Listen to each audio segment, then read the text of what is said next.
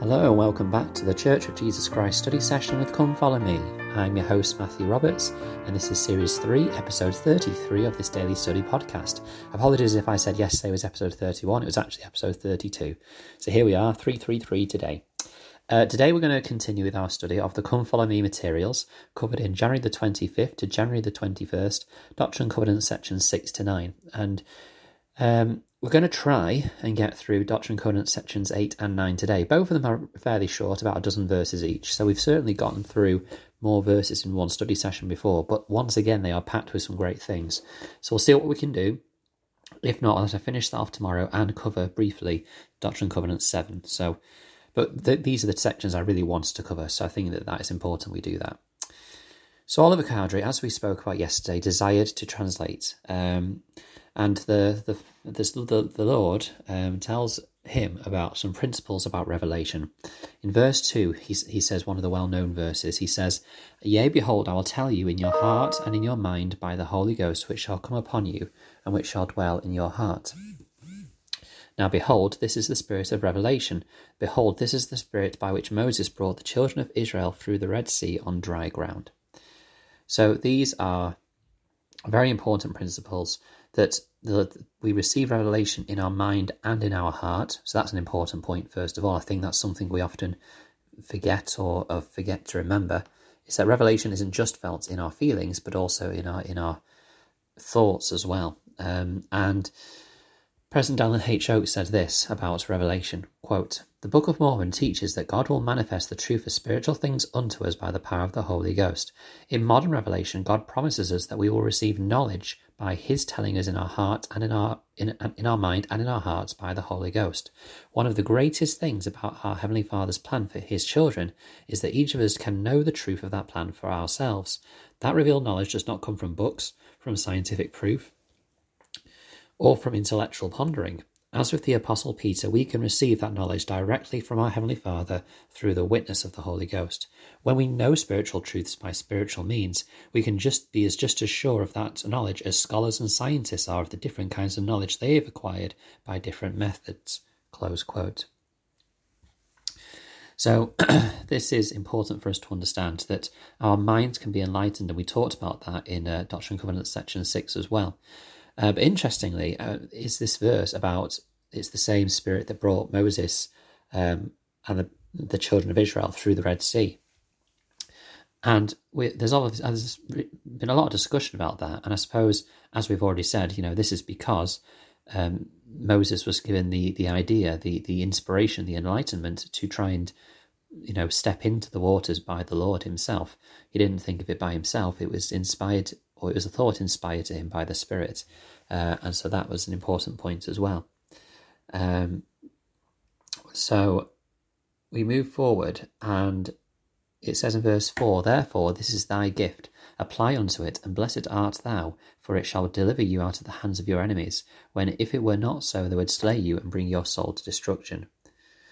Um, Elder David A. Bednar explained um, further what, what the Lord was trying to say here. He said, quote, Over time, Joseph Smith and Oliver Cowdery increasingly understood the spirit of revelation typically functions as thoughts and feelings that come into our minds and hearts by the power of the Holy Ghost. I emphasize the phrase apply unto it in, revel- in relation to the spirit of revelation. In the scriptures, the influence of the Holy Ghost frequently is described as a still small voice and a voice of perfect mildness.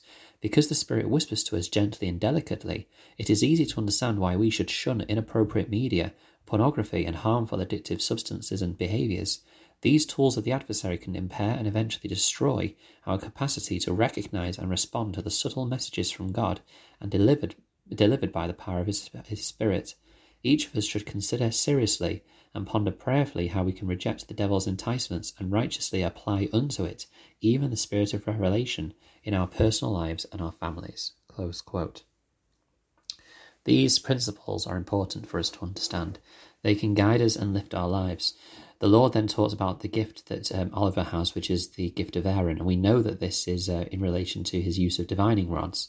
Um, and you know, this was an interesting uh, insight which we've been able to discuss uh, yesterday as well about how at that time the understanding uh, of using, um, you know, physical objects to, to, to, to determine revelation is something that he already had an understanding of.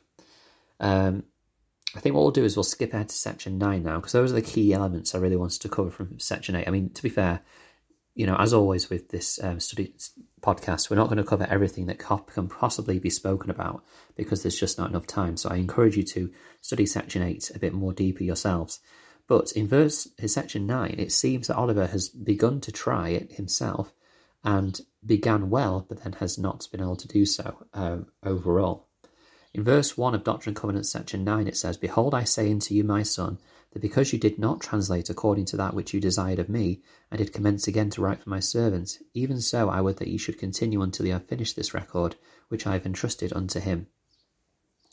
So it seems that um, Oliver perhaps began well, but maybe lacked the faith or lacked um, you know, understanding of a certain principle uh, to be able to continue doing it, um, and and therefore has you know the Lord is telling him that he's not going to be continuing in this translation process. But what I love about this is that in the later verses he says things like this, verse three. Be patient, my son, for it is wisdom in me, and it is not expedient that you should translate at this present time.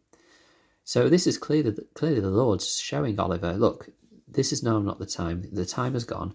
Um, this needs to be completed, and my servant Joseph Smith Jr. will do it.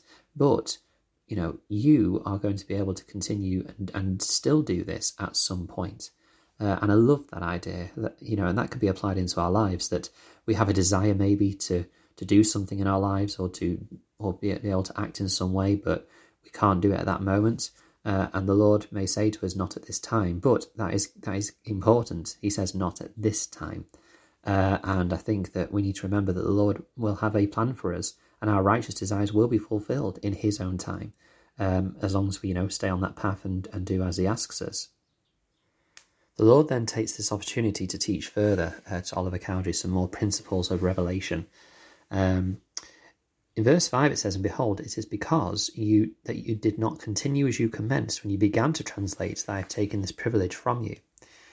Um, Rex D. Pinegar said this about this uh, this instruction. He said, "quote The counsel I would give to those who may be faced with the decision to continue or not to continue a righteous course is to recall the experience of Oliver Cowdery. Oliver had begun his labours in the kingdom with a faithful and humble service. The Lord rewarded him by giving him the gift of translation. He told Oliver of marvellous contributions he could make toward the enlightening of the people if he would continue faithfully in his efforts. Later." When Oliver attempted to translate, he failed. The Lord told Oliver it was because you did not continue as you had commenced. The Lord had not, Oliver had not continued in his righteous efforts, and the gift was taken from him. Simply stated, the Lord's counsel to one who has commenced properly and faithfully is continue as you have commenced. Uh, close quote. I think that this is an important principle, one that which we can learn from. Um, that we are able to do things, um, but the Lord, but we, the Lord wants us to continue as we begin in in His kind of instruction and guidance. If we try and take it in our own way, or try and you know do it for our own uh, benefits or in our own ideas, contrary to what the Lord has asked us to do, um, then we, we will not be able to do that. And then we see the the popular or not well known verses of verse eight and nine. Um, Behold, I say unto you. Oh, sorry, verse seven as well. Actually, behold, you have not understood you were supposed that I would give it unto you, when you took no thought save it was to ask me. But behold, I say unto you that you must study it out in your mind, then you must ask me if it is right.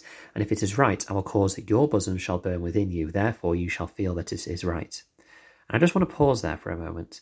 We often take this and apply this to everyone and say, right, well, if you feel a burning in the bosom, um, then, you know, it must be right. That's how we feel revelation. That's how you feel a, a truth. And I think that's a misconception that we have um, developed over time. I couldn't find this quote, but I've heard it a number of times recently from President Dallin H. Oaks, where he said about um, if an individual, you know, if we're meant to feel a calorific burning or, or fire in our hearts, then he himself has never felt a burning in the bosom. Um, I don't think what we've been taught here by the Lord is that everyone will feel a burning in the bosom if something is right.